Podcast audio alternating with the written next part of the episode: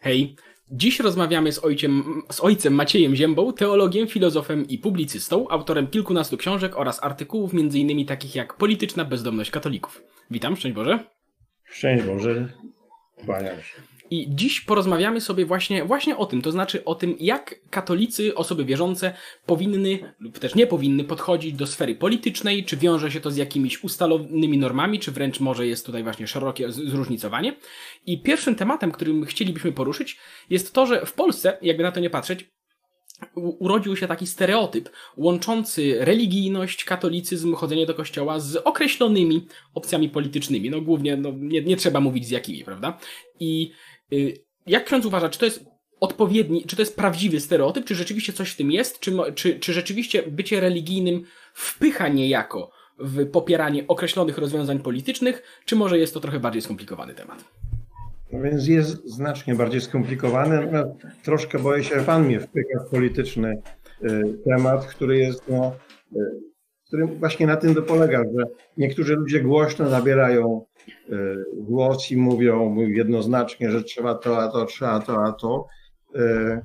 A ja uważam, że właśnie należy być powściągliwym, nie wchodzić w poszczególne opcje, patrzeć na zasady, na naukę społeczną Kościoła. Ja uważam. Tak, praktyka nauczania społecznego Kościoła, tak uczy synod ogólnopolski, tak, tak uczą nauczanie papieży i tak dalej. To jest, to jest, niestety niektórzy nie są powściągliwi mhm. i zaczynają mówić czy po nazwiskach, czy po liniach y, partyjnych. Dziś no tego nie będziemy robić. Dziś tego nie będziemy robić. Tego. Spróbujemy właśnie. Spróbujemy no, przynajmniej. Abstrakcyjnie mówić, ale, ale właśnie spróbujemy. Bardzo mi na tym zależy.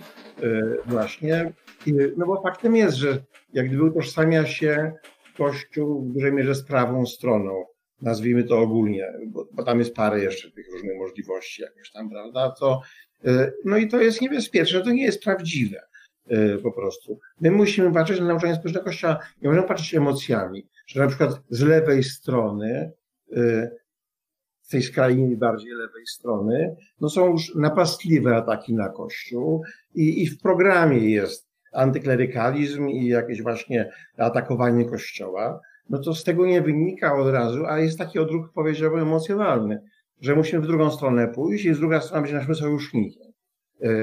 Może być sojusznikiem, może nie, ale ja już dawno temu pisałem, czy mówiłem takie, takie powiedzonko, ale że katolik powinien mieć prawe serce po lewej stronie. Że, że musimy się wymykać jednak temu, po prostu właśnie patrzeć w Ewangelię. Prawe serce, czyli uczciwe, i, i tutaj uczciwość jest bardzo ważną kategorią, a po lewej stronie w sensie wrażliwości społecznej. Że Ewangelia jednak wyraźnie mówi o tym, że musimy pamiętać o tych, którzy są, którzy nie mają głosu, którzy są odtrącani, którzy sami sobie nie poradzą. To jest stałe pytanie, które musimy sobie zadawać, jeżeli czytamy Ewangelię. I, I to jest ważne, że partie, czy grupy, czy liderzy, którzy o tym wyraźnie mówią, no to jest dla nas coś ważnego oczywiście. Y, no i nie możemy głosować na partie, które jawnie albo głoszą zasady sprzeczne, ale jawnie głoszą, znaczy mają w programie, a nie, że ktoś jakiś poseł coś powiedział, bo to też często mhm. się uogólnia, czy właśnie, że jednak jawnie mają w programie walkę z Kościołem albo z jakimiś podstawowymi zasadami, typu, że mają z założenia wprowadzenie yy, prawda, prawa proaborcyjnego no to wtedy rzeczywiście są takie momenty, gdzie, gdzie z takimi partiami no trudno wejść w dialog po prostu. Mm, dobrze, bo myślę, że tutaj warto zaznaczyć o taki jeszcze jeden konkretny punkt, ponieważ padły też takie stwierdzenia, że y, pewnych rozwiązań być może y, chrześcijanin czy katolik nie powinien popierać. Natomiast y, też jak mm, przeczytamy w, jak czytamy właśnie w postanowieniu Polskiego Synodu Plenarnego II, z Ewangelii nie można wyprowadzić bezpośrednio politycznego modelu społeczeństwa, rządu czy partii. Więc jeżeli mówimy o tym, mm, że w pewnych środowiskach politycznych być może istnieją ataki na Kościół, czy pewne deklaracje, mm, z, pewne deklaracje całkowicie sprzeczne z katolicką nauką społeczną, to nie znaczy, że alternatywą do tych, do tych postaw jest jakiś sztywno określony rodzaj y, polityki. To znaczy, w sensie, no bo to, to, to nie jest nic zaskakującego, że jeżeli w programie jakiejś, powiedzmy, partii czy, czy jakiegoś światopoglądu jest faktyczna walka z Kościołem, no to nie ma co się dziwić, że ludzie, którzy będą w Kościele raczej nie powinni się koniecznie z tym utożsamiać. Natomiast jeżeli tego nie ma, to tutaj mamy naprawdę bardzo szeroki wachlarz tego, jak to powinno wyglądać. I nie ma czegoś takiego jak, w sensie Kościół, ani Ewangelia, ani, ani, y, ani nauka Kościoła nie, nie, nie definiuje jednoznacznie, jak powinno wyglądać nie wiem, prawo podatkowe, jak powinno wyglądać y, na, na, nawet ustrój państwa, prawda, nie jest jednoznacznie sprecyzowany. A mam wrażenie właśnie, że y, dziś wielokrotnie można usłyszeć, że ja się spotykałem z takimi, z takimi stwierdzeniami, że jak ktoś jest katolikiem, że jak ktoś jest polskim patriotą, chrześcijaninem i tak dalej, to musi popierać tę konkretną partię polityczną, prawda? Ponieważ jeżeli, ponieważ wszystko, co jest poza, to nawet jeżeli te rzeczy, które powiedzmy, nawet jeżeli y, ta, takie środowiska nie atakują bezpośrednio ani kościoła, ani wartości, mm, wartości katolickich, to, to powiedzmy, że to nie wpasowują się w, jedną, w jedyną słuszną wizję świata danej osoby, przez to są skreślane jako, jako właśnie antychrześcijańskie, co chyba nie jest do końca prawdą, prawda? Znaczy, to jeszcze raz to powiedzmy, hmm? ja powiedziałem, że nie można tam, gdzie jest jawnie w programie walka Oczywiście, z Kościołem tak. lub z podstawami. I tam nie można, ale to właściwie jest bardzo małe spektrum polityczne. O, otóż to właśnie. Skrajne, skrajne. A potem już katolik musi poczuwać się zdrowym rozsądkiem. Bo na przykład y, znajomością, kompetencją, prawda? Bo, bo może być, że jakaś partia właśnie na na pewno nie jest żadnym rozwiązaniem y, werbalne powoływanie się na Kościół czy na Ewangelię. To często mówię studentom, jak tam wykładając naukę społeczną Kościoła właśnie, że jak mamy projekt konstytucji, który się proponuje, załóżmy jakiś, mówię abstrakcyjnie, to patrzymy, co jest w środku, zwłaszcza jaka pod kątem antropologii, jaka jest antropologia co, co buduje, jakie założenia filozoficzne co do osoby i relacji między osobami, a stąd struktura państwa. To jest najważniejsze dla nas. I żeby zachowywać zasady dobra wspólnego, solidarności i pomocniczości. Mhm. I poszanowania godności każdego człowieka jako taka pranorma oczywiście. To, to jest dla nas ważne. Natomiast może konstytucja powoływać się w preambule na Trójcę Świętą i Matkę Bożą się może powoływać, a pod spodem być bardzo niedobra właśnie, autorytarna na przykład, mm -hmm. jakieś grupy czy coś takiego. No i wtedy wybieramy konstytucję, która nie ma tej preambuły bardzo pobożnej, ale zachowuje antropologię chrześcijańską, mm -hmm. bo to jest istotne w tym akcie prawnym, prawda? Więc, więc frazesy, slogany pobożne, jak ktoś ma potrzebę, to niech ich używa, ale w życiu politycznym bym ich żądałbym od katolickich polityków, żeby tego unikali. Właśnie katolicki polityk musi też być powściągliwy bo on ma reprezentować właśnie jednak pewne nauczanie, a nie podpierać się Kościołem jako instytucją, mhm. czy właśnie tym, że chodzi do komunii, y, że to ma mu pomóc w, y, w, w, w przygotowywaniu właśnie kampanii wyborczej, prawda? To, to, to nie są, to są inne porządki po prostu właśnie. Nawet pamiętam, to też to, to, to jest ważne, Kazałem Hefner pisze w swoim podręczniku właśnie, że chrześcijańska partia może składać się 100% teoretycznie rzecz jasna, z ludzi niewierzących, którzy odnajdują się w nauczaniu społecznym Kościoła. To jest ważne. Mhm. A nie ktoś jest okrzczony, e, czy chodzi co niedzielę do kościoła i tak dalej, co oczywiście ma swoje znaczenie w porządku e, kościelnym, w porządku może być naszym społecznym i w naszym towarzyskim, ale w porządku politycznym musimy odróżniać. I, I to jest ważna sprawa, bo nam się bardzo często mieszają, albo też w polityce cynicznie mieszają, albo księża nie zauważają że to jest różnica. I to jest bardzo moim zdaniem y, istotny punkt ponownie. Ja tak coś czuję, że się będziemy bardzo zgadzać dzisiaj po prostu. Ale, ale zobaczymy, jak to zobaczymy, jak będzie dalej. Ponieważ y, właśnie, jak ksiądz zwrócił uwagę, mm, są takie przypadki, jak ktoś, kto, jak ludzie, którzy bardzo manifestują swoją przynależność do kościoła, swoje bycie wierzącym, dbanie o tradycje, wartości chrześcijańskie i tak dalej, i tak ale pod spodem, jeżeli się zajrzy bezpośrednio pod, nawet nie trzeba bardzo głęboko szukać, w retoryce takich osób się na przykład ujawnia jakaś, jakaś skrajna pogarda wobec ludzi, którzy są spoza naszej grupy, prawda, czy do jakichkolwiek mniejszości należących, prawda, i tego typu, tego typu retoryka, no, no jest widoczna, prawda, i y, to jest bardzo istotne, to, jest to co właśnie ksiądz powiedział wcześniej, to jest bardzo istotny bardzo istotny szczegół, że to, jak się przedstawiają ludzie, jak się deklarują, jest znacznie mniej istotne niż to, co faktycznie robią, gdyż nawet jeżeli ktoś, powiedzmy, deklaruje się obrońcą chrześcijańskich wartości, ale w praktyce sugeruje właśnie na, nawet przemoc albo jakieś wykluczenie społeczne, prawda, ludzi, którzy tak. z, z, jakiegoś powodu nie pasują do jakichś norm, to jest y, zachowanie, no stricte niechrześcijańskie prawda? Nawet jeżeli Więc, jemu się wydaje, że jest odwrotnie. Nie, no to, rzeczywiście będziemy się zgadzali, ale to, to też trzeba powiedzieć z całą mocą, prawda? To tam, gdzie jest pogarda, gdzie jest agresja już mhm. nawet. Agresja, to, to nie jest język Ewangelii i koniec. i wtedy właśnie, no właśnie dochodzi, że widziałem takie sceny, którzy mi właśnie dopada właśnie, jak parę lat temu porządne, myślę, że bardzo pobożne panie, ale właśnie przez to, że im pomieszano porządki, no, atakowały parasolkami operatora jakiejś tam stacji telewizyjnej, uważając, że antychrystem i oni w obronie, one w obronie wiary i, i w obronie dla Pana Jezusa tłukły go parasolkami. Prawda? No, no, no to, to jest coś niebezpiecznego, właśnie czemu się trzeba przyznać z całą siłą, y, czemu, czego teoretycznie w dokumentach Kościoła jest mnóstwo, mhm. ale za mało mówimy. Za mało mhm. mówimy. A to właśnie jest też, ponieważ właśnie jesteśmy atakowani z jednej strony, bywamy oczywiście, ale mówię to też, to jest los uczniów Chrystusa od dwóch tysięcy lat. To, to, jak nas chwalą wszyscy, to jest dużo bardziej podejrzane. Tak, tak. To znaczy, że coś robimy nie tak prawdopodobnie. Więc, no właśnie, więc, że nas atakują, no trudno się mówi. To jest los uczniów Chrystusa po prostu. To jest wpisane w Ewangelię.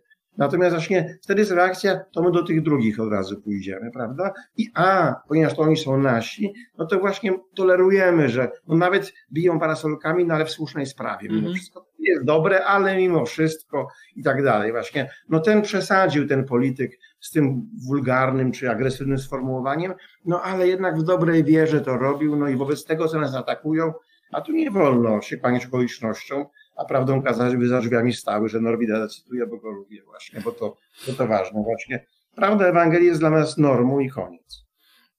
No to bardzo, to bardzo dobrze, się tutaj ponownie zgadzamy. Ja myślę, że chciałbym też przejść do takiej kwestii jak y, świeckość polityki i świeckość państwa, ponieważ to też jest temat, który się przewija w polskiej, nie tylko w polskiej polityce y, na bieżąco i też mam wrażenie, że ludzie chyba nie do końca zdają sobie sprawę, co to właściwie ma znaczyć, ponieważ ponownie mm, Polski Synod Plenarny, na, na który się powoływaliśmy, y, zaznacza, że uznanie świeckości polityki jest niezbędnym wymogiem właściwego rozumienia działalności politycznej chrześcijan. I jakby ksiądz mógł ponownie rozwinąć, co to właściwie właściwie znaczy? Co to znaczy, że polityka jest sferą świecką i że państwo jest świeckie? Co to właściwie oznacza? No to oznacza, że od samego początku, od tych fundamentalnych słów Pana Jezusa, cesarskie, cesarzowi boskie Bogu, my sobie nie zdajemy sprawy, jak to rewolucyjne słowa były, jak zmieniły kształt cywilizacji, prawda? Że wszystkie cywilizacje wcześniej, tam perska, medyjska, Babilon, Egipt, a tak samo chińskie i hinduskie, różne dynastie, zawsze miały legitymację boską do władzy. I było w mniejszym, większym stopniu, ale zawsze w większym stopniu złączenie tych dwóch. No w Rzymie oczywiście też i stąd było to potem potężne napięcie. No, kult cesarza A, jako Boga przecież, prawda, w Rzymie. No, no, no nie, właśnie trzeba było zapalić to kadzidełko, prawda, żeby jednak symbolicznie, ale uznać ten wymiar boski cesarza, Cezara, prawda. No, ja pamiętam, że w Japonii Y, cesarz Hirohito stracił tytuł boski w 1945 roku po przegranej wojnie, prawda? Generał MacArthur wycisnął z niego rezygnację z boskości, prawda? Czyli to nie są sprawy odległe, że tak powiem. A Chrystus mówi o rozdzieleniu porządku. I, naucz, właśnie, I oddzielenie Kościoła i państwa to jest wymysł katolicki, że tak powiem, chrześcijański pomysł na urządzenie państwa zupełnie nowy i rewolucyjny. Stąd też powoli się przebijał przez wieki i tak trochę wahadłem, raz tak, raz tak. Raz papieże chcieli dominować, raz cesarze e, dominowali w jakiś sposób właśnie, ale niemniej właśnie to jest wyraźne rozdzielenie i nauczanie Kościoła od samego początku, a w, naprawdę kocham, bo to bardzo mądry papież Gelazy, jedyny Afrykanin e, z północy Afryki na, na stolicy Piotrowej, w VI wieku, w końcu VI wieku, definiuje jednoznacznie zasadę rozdziału Kościoła i państwa. To są dwie różne wspólnoty i nie wolno, żeby ambicje skłaniały do połączenia ich czy, czy do naciskania na drugą. Jest wspólnota państwowa, której celem jest dobro wspólne obywateli, wszystkich obywateli. Dobro wspólne na tym polega jednak, a nie jakieś grupy. I jest wspólnota kościelna, której celem jest zbawienie. Właśnie stąd powstaje też zupełnie nowa rzecz, kodeks prawa cywilnego i kodeks prawa kanonicznego.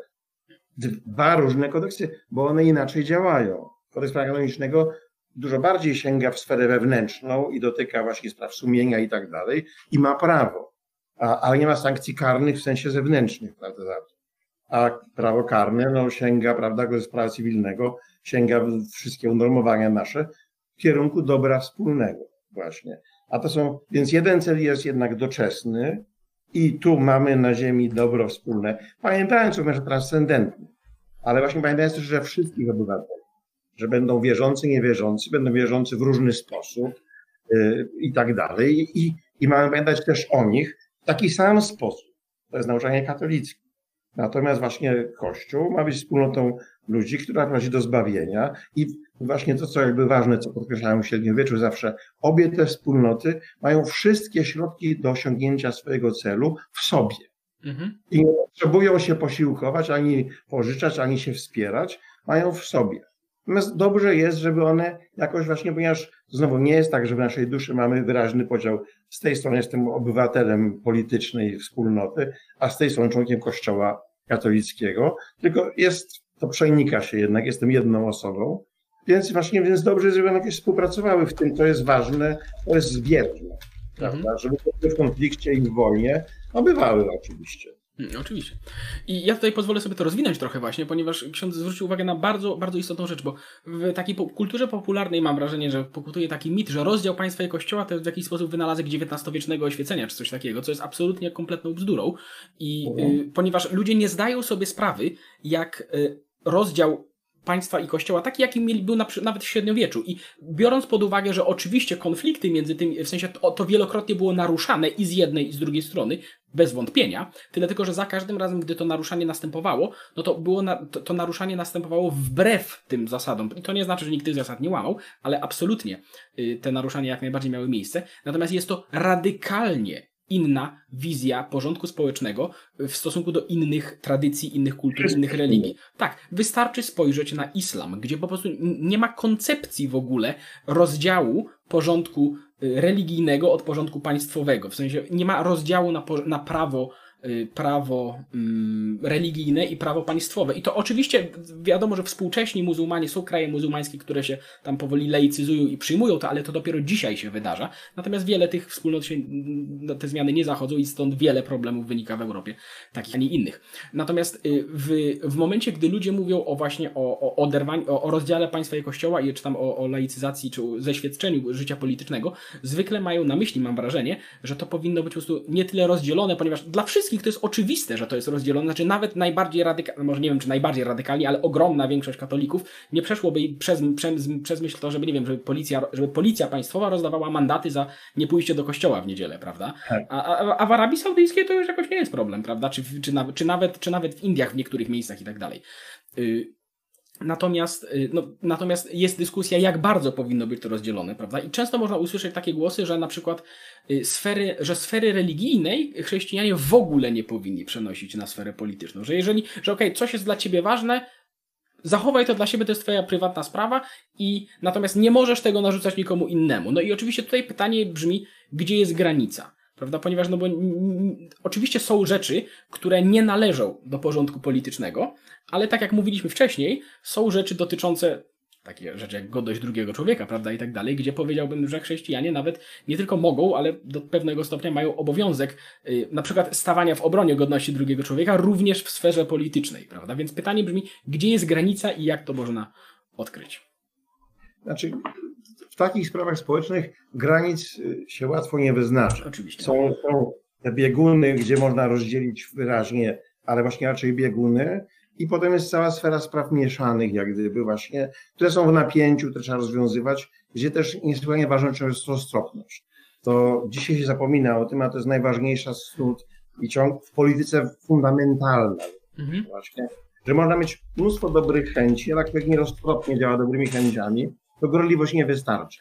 Trzeba być roztropnym, kompetentnym. Gorliwością można często być przeciwskutecznym i zniszczyć dobry pomysł po prostu właśnie. Co, co czasami widzę u takich no, poczciwych y, polityków, którzy inspirują się Ewangelią, ale w sposób takiego prostego przekładu, nie patrząc na kontekst, na y, właśnie uwarunkowania dobra wspólnego jako całości, na zasady pomocniczości. Bo jak my mamy dobry pomysł, to mamy go narzucić, mhm. a pomocniczość jednak tego bardzo to blokuje, więc, więc tutaj tak łatwo sobie nie poradzimy, żeby wyraźnie rozdzielić granice, dlatego też potrzebna jest debata społeczna. Mm -hmm. ale, ale postulat, właśnie to mój przyjaciel, już nieżyjący Richard Newhouse pisał Naked Public Square, nagiego forum publicznego, oczyszczonego z, z religii i z etyki, bo też no, etyka też już sama w sobie właśnie też narzuca coś, jest, jest i absurdalny i szkodliwy, prawda? Znaczy, nierealny ja, ja, przede wszystkim. Ja jestem, właśnie po pierwsze jest nierealny.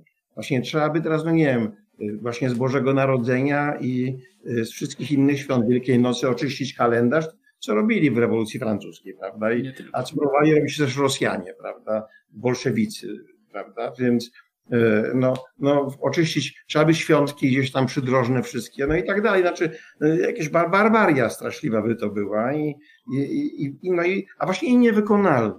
No i wtedy chrześcijanie muszą iść ad leones do Lwów, dać się pogryźć, bo, bo nie mogą bo nie mogą ustąpić właśnie po prostu właśnie. Oczywiście, że religia ma prawo obecności w życiu publicznym. Właśnie państwo, i to jest ważne, nie ma ateizować obywateli, tylko ma być neutralny światopoglądowo. A więc dopuszczać różne formuły, właśnie, znaczy znacznie lepiej to rozwiązano w Stanach Zjednoczonych, i tam jest mało konfliktów religijnych, są różne napięcia oczywiście, to ostatniośmy wszyscy widzieli, ale, ale też, ale właśnie religijnie jest to dużo bardziej rozsądne niż we Francji, gdzie ciągle się spór o chusty, a, a potem o krzyżyki i tak dalej, właśnie różnego typu. To jest rozwiązanie właśnie francuskie jest niedobrym rozwiązaniem, które w krajach właśnie szczególnie tradycji religijnej, jak nasz kraj, powodowałoby bezustanną walkę zasietrzewienie, konflikty, niszczycielstwo społeczne.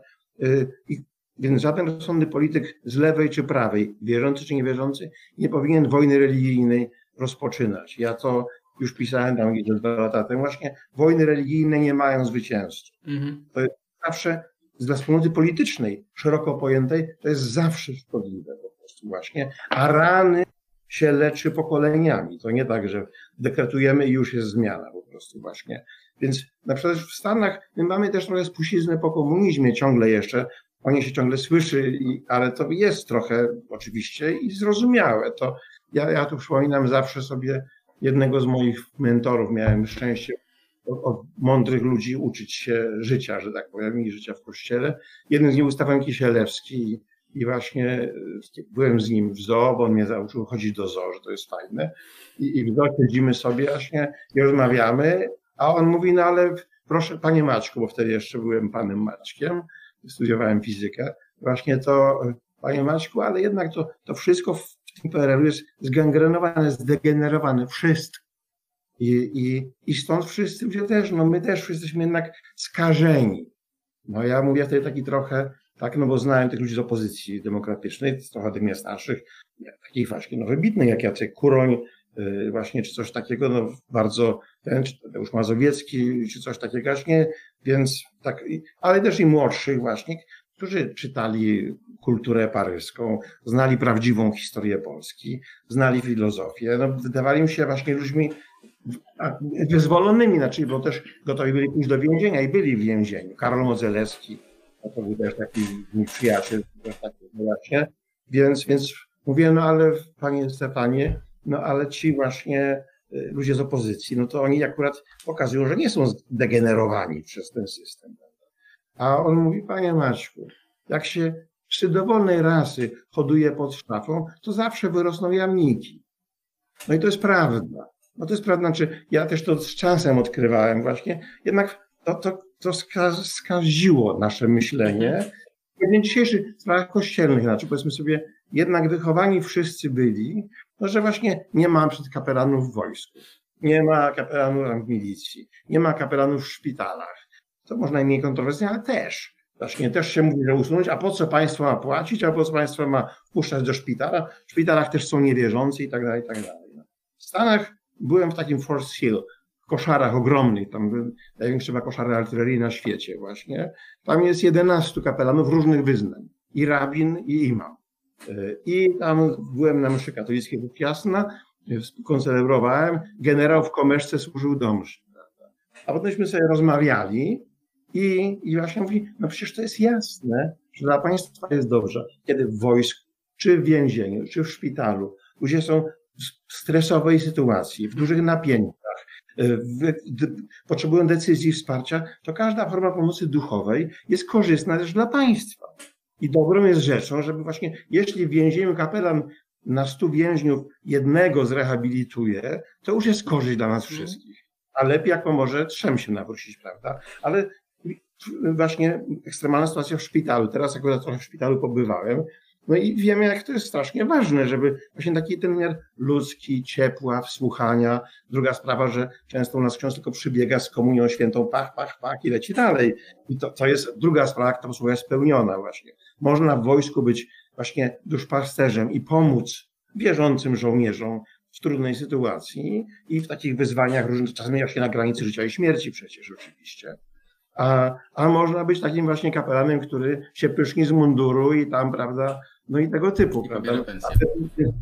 Tak samo właśnie jak katecheci, no to jest mhm. ważna sprawa. Dobry katecheta, cudowna rzecz. To, to, już osobny temat, ale, ale tak, to jest bardzo, głębo, to jest bardzo no. głęboka no. studia. Może też zahaczyłem za chwilę, bo, bo to nie, jest...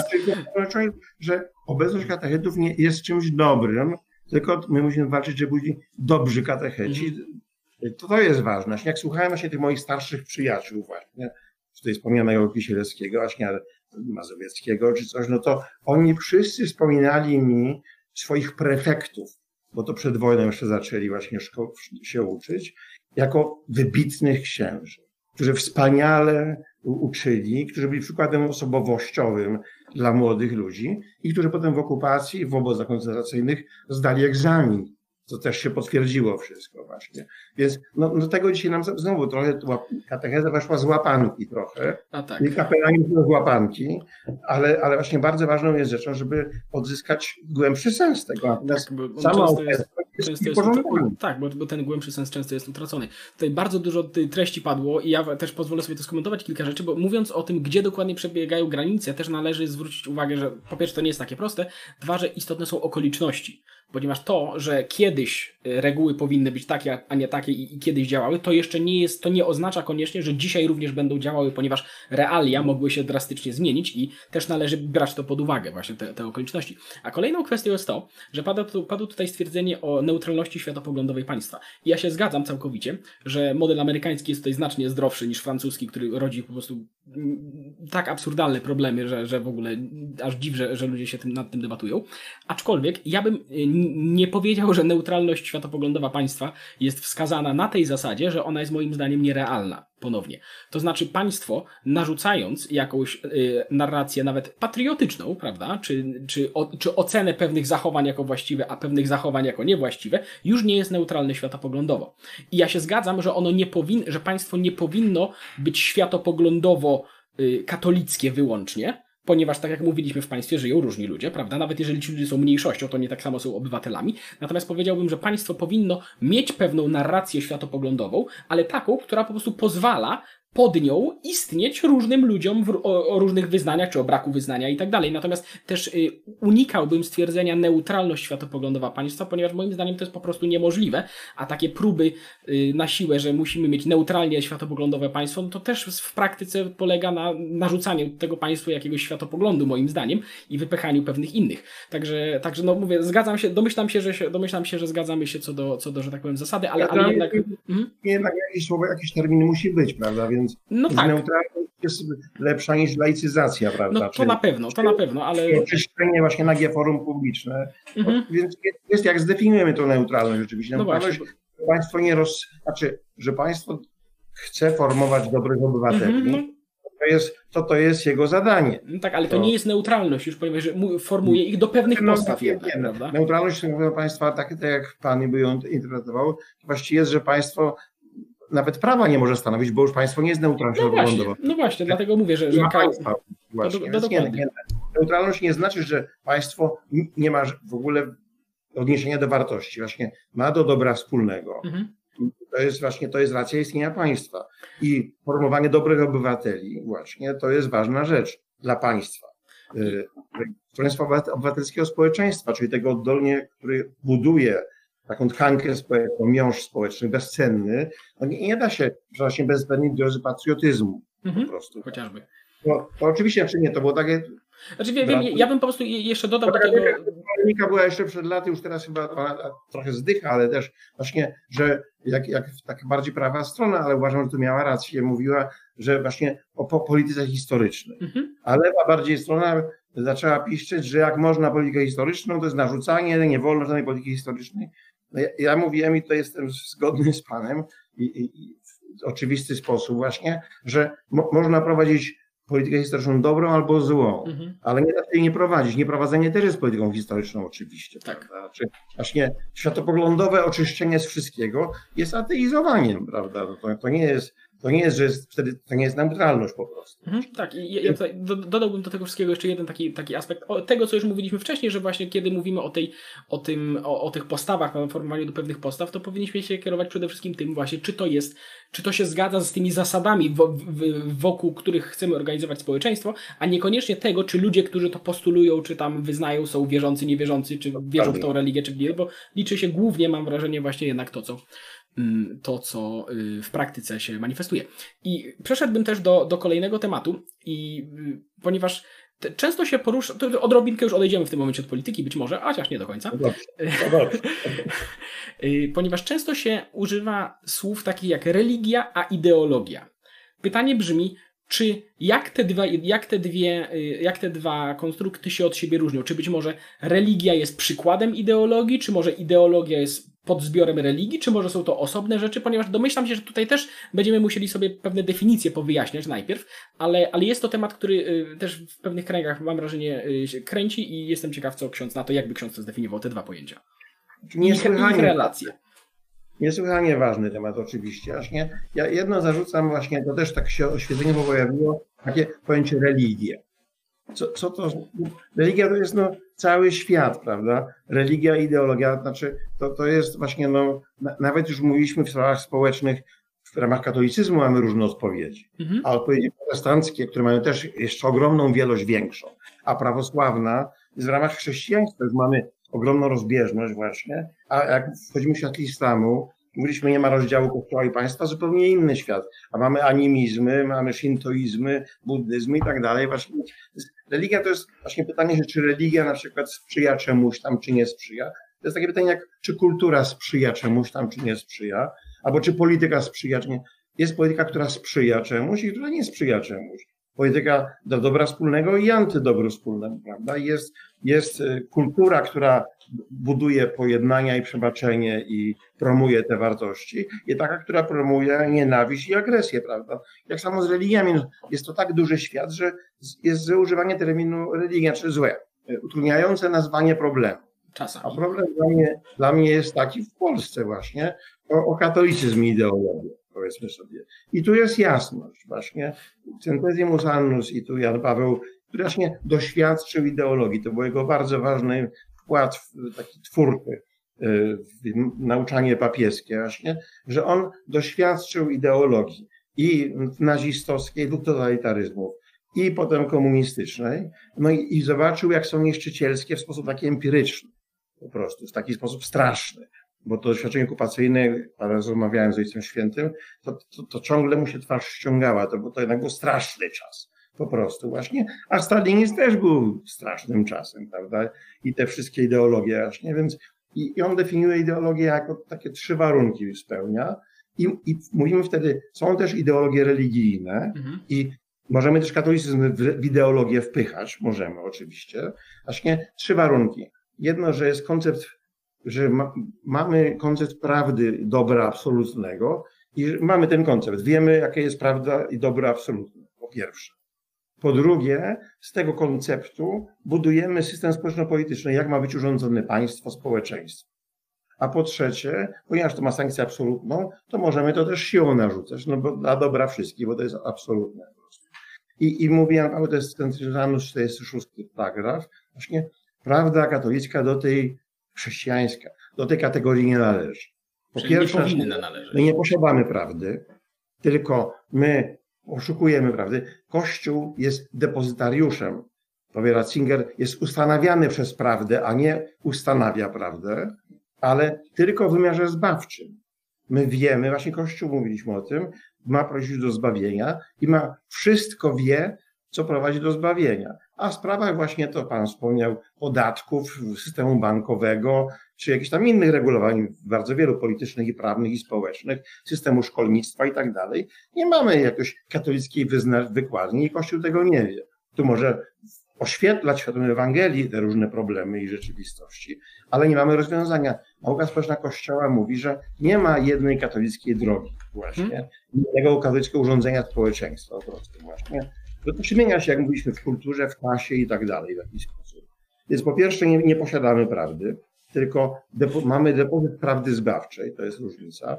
Po drugie, właśnie wiemy, nauka społeczna Kościoła właśnie mówi, że nie mamy projektu polityczno-społecznego, jednego po prostu właśnie, i że nie, nie wolno nam wchodzić w utopię. Królestwa Bożego nie zbudujemy na ziemi. To jest szalenie ważne, bo tak z gorliwości można pójść szybko, mamy projekt właśnie Królestwa Bożego, no więc trzeba zrobić wszystko, żeby go zbudować. Za tym stoją zasieki kitu walczastego i egzekucje, niestety zawsze. No i trzecia się moment narzucanie siłą. Właśnie to, to od soboru jest już i, i też zasługa Karola Wojtyły i takiego jezuity amerykańskiego Mareya, właśnie deklaracja wolności religijnej, no jednoznacznie wyprowadza z godności osoby, że nie wolno stosować przymusu, ani wewnętrznego, ani zewnętrznego, znaczy właśnie w sensie psychologicznego, jakiegoś nacisku, silnej presji właśnie, bo człowiek ma poszukiwać prawdy, ma prawdę poszukiwać oczywiście i to jest pewien, pewien taki ważny imperatyw do mojego sumienia, poszukiwanie prawdy, ale nie wolno mi narzucać siłą. Prawda ma wynikać siłą samej prawdy, po prostu właśnie. Więc, znaczy, wiara katolicka jest antyideologiczna w swojej strukturze. Ale bywali katolicy i to właśnie, no jeszcze właśnie wieki średnie tworzyły właśnie trochę ideologię katolicką, właśnie Chrystianitas. Kocham te wieki średnie, bo dzięki temu mamy uniwersytety, bo dzięki temu mamy szpitale i jeszcze no, właściwie większość osiągnięć prawa człowieka i tak dalej, i tak dalej. Ale jednak właśnie nie, nie, nie nazywano tego jasno, nie miano też takich tragicznych doświadczeń, jak my dzisiaj mamy po prostu właśnie. No i tam się łatwiej uważało, że dla katolicyzmu czy dla protestantyzmu to trzeba naruszyć siłą właśnie. Jednak zasada cuius regio jest religio, prawda? Mhm. Jest zasadą narzucania. Władca narzuca poddanym, prawda? Chodziło o porządek społeczny, przystanie wojen, ale wiemy, że my wiemy, mając o godności sumienia mówiąc, że tego nie wolno robić. Więc bywały pokusy ideologizowania wiary katolickiej. Myślę, że ta pokusa jest silniejsza właśnie w islamie, o czym Pan wspomniał, ale to właśnie, że łatwiej tam, właśnie w katolicyzmie mamy jednak rozdzielenie porządku mhm. politycznego i, i religijnego, i tych dwóch władz. I, I to jest niesłychanie ważne właśnie. I mówię, struktura wiary katolickiej jest antyideologiczna, choć pokusa ideologizacji wiary istnieje w sercach katolików. Ja bym też tutaj dodał y, kilka rzeczy, ponieważ tak jak mówiliśmy o średniowieczu, no. prawda, i o narzucaniu pewnym przymusem, że jak dobrze, że, że w tym momencie y, mamy już sformalizowane to, że na przykład, że właśnie sformalizowaną chociażby wolność religijną y, we współczesnych społeczeństwach. I tak, Aczkolwiek dodałbym do tego, że nam to jest trochę łatwo mówić z perspektywy obecnego społeczeństwa, prawda? Bo łatwo powiedzieć, że a tam jak można było w średniowieczu narzucać, narzucać y, komuś tam taką, a nie inną wiarę.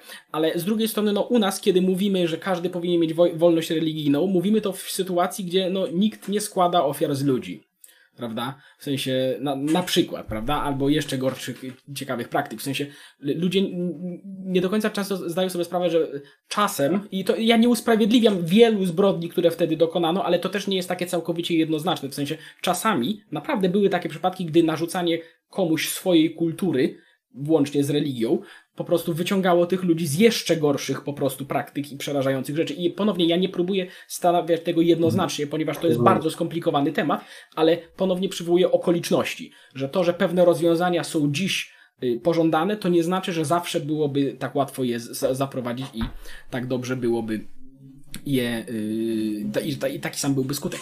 I tutaj myślę, że też możemy przejść do tematu religii i przemocy, ponieważ też w jednym z artykułów księdza, które czytałem, nastąp- było bardzo interesujące bo tak jak omówiliśmy, y, katolicyzm nawet bez problemu może się degenerować w ideologizację i w, i w przemoc czasem, prawda? Oczywiście. Natomiast są środowiska, które, które sugerują, że ta przemoc, prawda, między, międzyludzka czasem bierze się bezpośrednio z religii. I ja mam swoją opinię na ten temat, ale też jestem ciekaw, y, jak ksiądz to rozwinie najpierw. Znaczy, nie, no bo to oczywiste jest, że to są, właśnie dlatego nie mówiłem, że o religii jest trudno mówić, jako mhm. religii, że tak powiem po prostu właśnie. Różne formy zideologizowana, tak, ale też właśnie wszystkie formy właśnie, to co mamy, co, co przeciwstawia się przemocy w naszej kulturze, no to jest właśnie próba inkorporowania Ewangelii przez te społeczeństwa, przez to średniowieczne, późno średniowieczne właśnie, które na przykład uważały, tak jak mamy to w tą suplikacjach od powietrza, ognia, głodu i wojny, prawda? Wojna była od zarania wieku. Wszędzie wpisana w losy ludzkie. Regularnie się te wojny odbywały po prostu właśnie. Więc w średniowieczu, w XI wieku, powiedzmy sobie właśnie w tym już takim które się rozwija mocno, właśnie no, nikomu nie, nie przychodziło do głowy, że może całkiem nie być wojen. Zawsze były, zawsze będą po prostu właśnie. No to wymyślono ten pokój Boży, Treugadei, prawda? Wymyślono, że no ale nie, nie mogą chrześcijanie się y, w okresie Adwentu mordować i po Bożym Narodzeniu. No potem dodano i w Wielkim Poście nie mogą się mordować i w okresie wielkanocnym, prawda? Y, potem też dodano, że od czwartku dnia ustawienia Eucharystii do niedzieli dnia zmartwychwstania nie można, prawda? No, zamykano tą bramę, Ale czując, że, że, że są takie, powiedziałbym, no, pięknie naiwni dzisiaj mm -hmm. powiem. Pięknie jednak trzeba być. Tak widać, jak, jak bardzo kierunek był dobry właśnie. U, uczenia właśnie miłosierdzia, uczenia, że wróg też jest twoim bliźnim, prawda? No i doktryna praw człowieka, ona się zrodziła, prawda, na takich, na krańcach chrześcijaństwa. Znaczy jednym krańcem była Polska i stąd właśnie bardzo ważna szkoła Akademia Krakowska, prawda, z Pawłem Włodkowicem, która broniła Litwinów, mhm. prawda. Krzyżacy uważali, że jako nie... Litwinów pogan dodajmy, prawda. Nie mają, nie mają tych praw, prawda. Szkoła polska, która zwyciężyła nas może w Konstancji, dowodziła, że każdy człowiek z racji tego, że jest człowiekiem, już ma swoją godność i nie wolno go traktować właśnie dlatego, że religijnie jest i innego jest poganinem właśnie z tamtych, tamtych szeregach. A druga szkoła się rodziła w Hiszpanii w XVI wieku, właśnie kiedy Hiszpania się rozrastała. No, problem Meksyku i, i okolic właśnie, i tam Las Casas, i Montesinos na Filipinach, właśnie drugi kraniec chrześcijaństwa, to samo. Właśnie co robić z, z, z tubylcami właśnie. I mamy znowu 1537 rok, Bulle Sublimis Deus, Pawła III, właśnie, która mówi, że Indiot, ci obcy, ci poganie, mają takie same prawa naturalne jak chrześcijanie właśnie. To, to, są, to są właśnie prawa człowieka tutaj powstają i w tym okresie, a, a francuska używa ich bardzo ideologicznie i potem to też powoduje mnóstwo zamętów w szlakach katolickich. Prawda? Tak, i to też właśnie bardzo dużo y, istotnych punktów zostało poruszone, że takie rzeczy, które się czasem, czasem niesłusznie przypisuje do religii, jak na przykład niechęć do kogoś obcego, prawda, czy wrogość, czy dehumanizowanie ludzi z tego drugiego plemienia, no to się niestety, czy nam się to podoba, czy nie, to jest część ludzkiej natury i to jest starsze niż, niż jakiekolwiek to... dzisiejsze religie. I to się wychodzi, i to jest... No pan to wyeksplikował. Oczywiście, znaczy, no, znaczy, mogą być religie, które uczą Tak, tak, o, oczywiście mogą, mogą być. religie, które to popychają ale dalej, jak najbardziej wszystkie te instytucje humanitarne właśnie, te zakony niewolnicze, które wychodziły właśnie, żeby sami się ofiarowywali, żeby wy, wy innych ludzi uwolnić po prostu właśnie. E, leprezoria, które właśnie powstawały masowo, jak, jak, jak trąd się rozpowszechnił, czy coś takiego. No jednak ideał miłosierdzia, a również ideał, że nawet wróg jest twoim bliźnim, to, to był ideał, który właśnie znowu były niesłychanie y, właśnie dziwne. Ja tak, wspomnę taką scenę. Do, one do dziś są dziwne, jak się człowiek na tym... Ja scenę, bo to, bo to bardzo mi, iluminacyjna była dla mnie scena, tam na jakiejś konferencji już lata temu, ale nie takie znowu tam całkiem gdzieś na, na granicy wieków. Właśnie y, taka ważna międzynarodowa konferencja, dużo wybitnych polityków, ja tam byłem akurat jedynym księdzem, że tak powiem, i, i jest taki spod stolik o Bliskim Wschodzie. Jest bardzo ważny przedstawiciel rządu syryjskiego, jeszcze wtedy tej wojny nie było, przedstawiciel króla Maroka, z rządu marokańskiego i z Knesetu bardzo ważny człowiek y, z żydowskiej strony. I oni y, rozmawiają o sytuacji na Bliskim Wschodzie. Spoko, trzech panów bardzo podobnych, tak po 60 z brzuszkami, y, semickie rysy, prawie bracia bliźniacy, że tak powiem. Mówią wytworną angielszczyzną, wszyscy kończyli dobre szkoły angielskie, a potem studiowali w Stanach Zjednoczonych właśnie. I właśnie, ale mówią cały czas, bo wyście zrobili to i wtedy nasza reakcja była taka, wyście znowu to, więc myśmy musieli tam i mówią spokojnie o faktach, cytatach, nazwiskach i tak dalej. Na co właśnie ten Żyd replikuje, nie, nie, bo to było tak, że wyście to, a wtedy myśmy musieli zrobić to, ale wyście to, więc nasza retorsja musiała być taka, i tak półtorej godziny takiego ping-pongu kulturalnych ludzi, którzy nie, nie biją się, tylko mówią o faktach, nazwiskach i cytatach. Biją się, ale, ale, z tego, ale widać z tego nic, no jest ping-pong, nic z tego nie tak. wynika. Właśnie. I w końcu stał były premier Szwecji i mówi, e, że proszę panów, no ale tak jak to obserwujemy, znaczy jeśli wprowadzicie jakieś kategorie w waszą rozmowę, przebaczenia i pojednania, to, to, to ta rozmowa będzie miała zerowy skutek, a w praktyce będzie znaczyło, że dopóki się nie wybijecie całkiem, to, to się nie skończy ten konflikt. Prawda? Na co ten właśnie z Knesetu, właśnie bardzo ważny człowiek mówi, no proszę pana, ale pan by chciał, żebyśmy my, Żydzi i oni, muzułmanie, zachowywali się jak dobrzy chrześcijanie, a nawet oni mają z tym problem. I to jest bardzo, to raz, że dobra, do, dobra anegdota jak najbardziej, a dwa, że to jest też istotny punkt, bo to, co my mówimy teraz, że papież występował w obronie Indian, prawda, czy tutaj właśnie y, ksiądz Włodkowic w obronie Litwinów i tak dalej, to nie jest tak, że, że oni musieli tych Indian bronić przed chrześcijanami, prawda? To nie jest tak, że chrześcijanie nie robili tych złych rzeczy, czy coś takiego, bo tylko, tylko to jest historia chrześcijaństwa, to jest historia ciągłego, y, y, ciągłej porażki w odnoszeniu się do własnych, do własnych wartości bardzo często, prawda? Tak, tak, tak, tak. Dokładnie tak. W tych kategoriach właśnie to y, jedyny raz, jak pamiętam, jako dzieciątko jeszcze, że tak powiem, ale już używające rozumu, właśnie kiedy władzy komunistycznej udało się y, y, uzyskać aprobatę społeczną, to była kiedy z furią rzuciła się na biskupów polskich za to zdanie przebaczamy i prosimy o przebaczenie. Mhm. To ludzie masowo, widziałem, słyszałem właśnie i tak dalej, no uważali, że tym razem komuś tu mają rację. Biskupi przesadzili prawda? Po prostu właśnie, no, no to było 20 lat po wojnie, więc nie tak dużo, jak dzisiaj patrzę. Kiedyś wydało się, że to epoka minęła, ale właśnie, no, no, no nie można porównywać, no, przebaczamy, prosimy przebaczenia, nie, nie masz ani ekonomicznie, ani politycznie, ani egzystencjalnie, ani socjologicznie, na żadnym poziomie nie można tego zrównać, tylko na poziomie Ewangelii. Na poziomie właśnie przekroczenia tych czysto ludzkich kategorii właśnie. No i okazało się, że to zdanie było wspaniałym zdaniem, prawda? A też politycznie miało wspaniałe skutki, dużo lepsze niż kultywowanie nienawiści. No ale właśnie Ewangelia otwiera nowy horyzont, który nasze ludzkie kategorie ma rozsadzić, prawda? Tak. A my musimy teraz nawrócić. Tak, to jest, to jest po prostu to jest też coś, o czym dużo ludzi zapomina, że generalnie chrześcijaństwo i Ewangelia, no, w sensie od samego początku jest, jest powiedziane, że to jest w sprzeczności z, tym, z tymi wieloma rzeczami, które nam się naturalnie wydają, więc to nie jest tak, że to jest łatwe i oczywiste. I chciałbym przejść jeszcze do, do takiej kwestii, bo w jednym z księdza artykułów znalazłem takie bardzo interesujące zdanie, które mi się bardzo podoba i też chętnie usłyszę rozwinięcie go, a mianowicie dodajmy jednak zarazem, że jeżeli dążenie władzy świeckiej do dominacji nad Kościołem zazwyczaj sprzyjało, pogłę sprzyjało pogłębieniu wiary, to dążenie władzy kościelnej do sojuszu z władzą polityczną zawsze i wszędzie przynosiło kryzys w Kościele. I myślę, że to jest bardzo istotna obserwacja i można to odnosić nie tylko patrząc na historię, ale również nawet do współczesnej sceny politycznej Polski. I jakby mógł, mógł to ksiądz rozwinąć?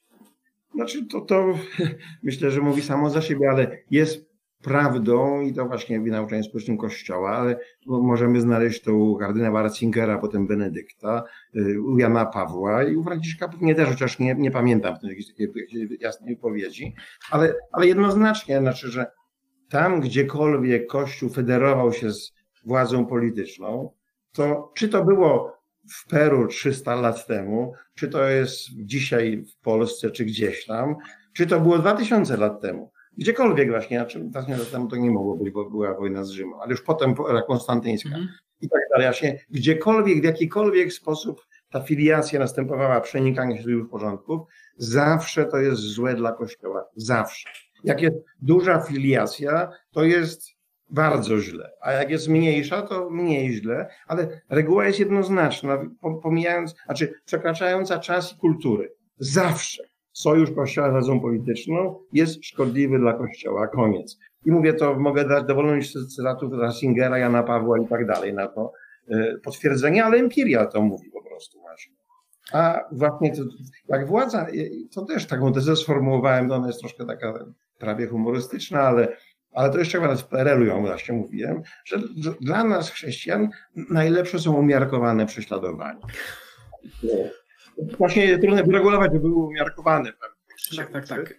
Ale, ale właśnie umiarkowane, bo nie jesteśmy męczennikami, boimy się. I, i, i nie, nie chcemy mieć trudnego życia, że tak powiem, ale jednak to oczyszcza. To zmusza do przemyślenia, do nawrócenia, do uruchomienia pokładów altruizmu, prawda? To oczyszcza z oportunizmu, z konformizmu i tak dalej właśnie. No. Y, oczywiście idealnie byłoby, żeby właśnie tak było między sojuszem, tą złotą równowagę, a prześladowaniami znaleźć tak ten, ten złoty moment, ale go nie znajdziemy, jak mówiliśmy, granic tutaj nie ma takich idealnych. Przynajmniej nie sztywnych, one osoby muszą się zmieniać z czasem.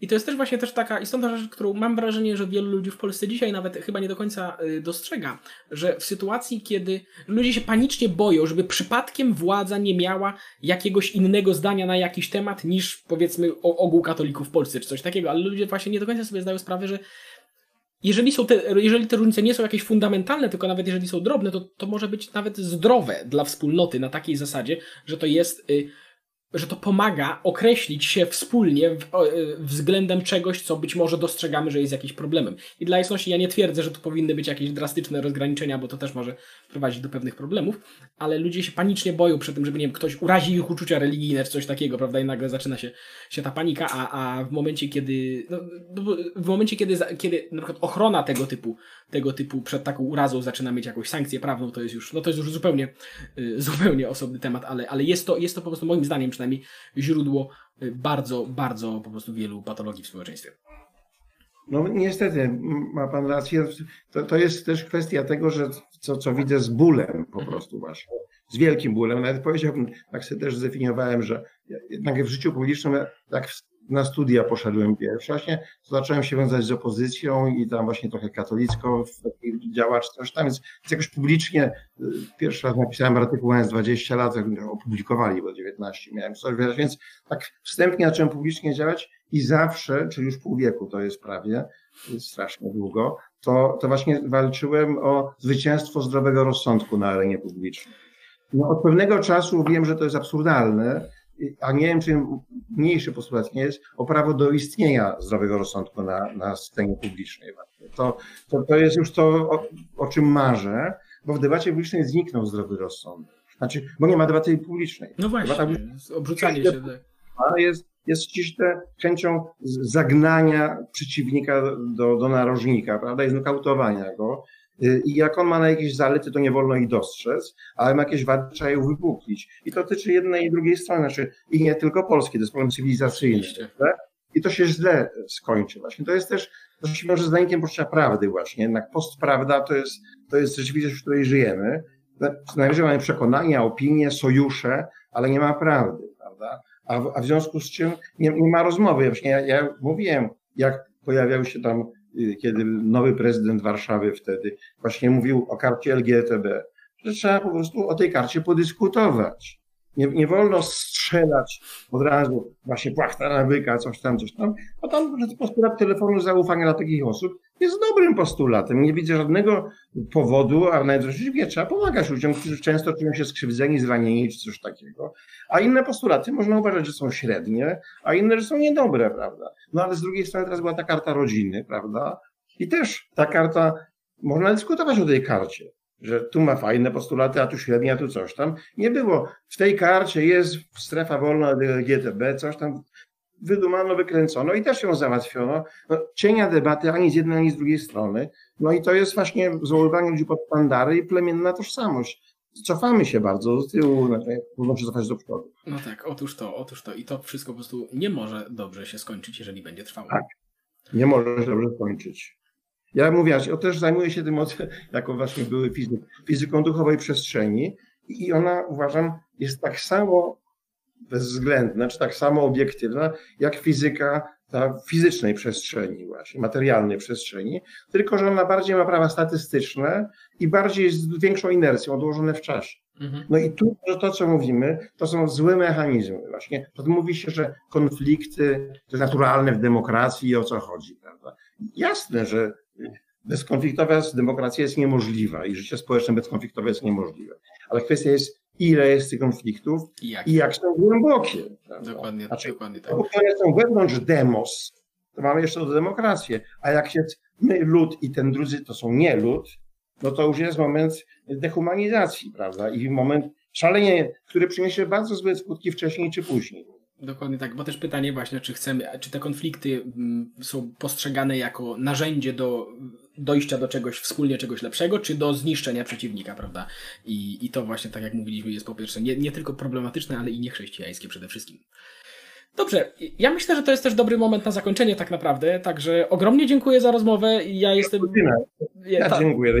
Tnie bez litości, że tak powiem.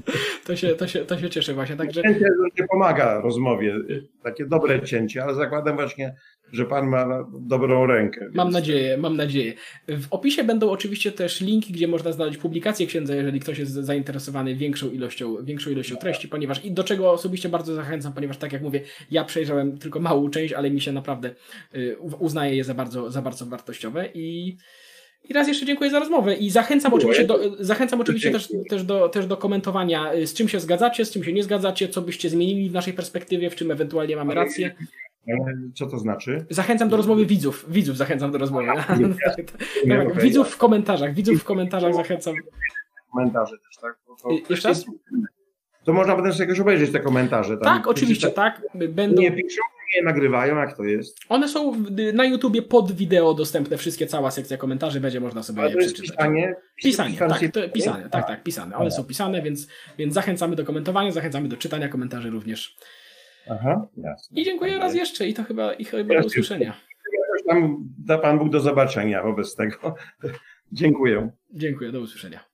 Dzięki za uwagę, a jeżeli jesteście zainteresowani dodatkowym fragmentem, w którym ojciec Maciej opowiada, co według niego, jak, jak według niego katolik powinien podchodzić do kontrowersyjnych i granicznych kwestii politycznych, takich jak na przykład kompromis aborcyjny, to zapraszam na y, dodatkowy fragment dostępny na grupie wyłącznie dla patronów, na której można też zobaczyć przedpremierowe informacje o nowych odcinkach oraz streamy wyłącznie, wyłącznie dla patronów. Do usłyszenia. Jeśli chcesz być informowany o kolejnych odcinkach, to kliknij dzwoneczek powiadomienia, żeby żadnego nie przegapić. A jeśli chciałbyś pomóc w tworzeniu takich filmów, to zapraszam do wsparcia nas na Patronajcie. Do usłyszenia.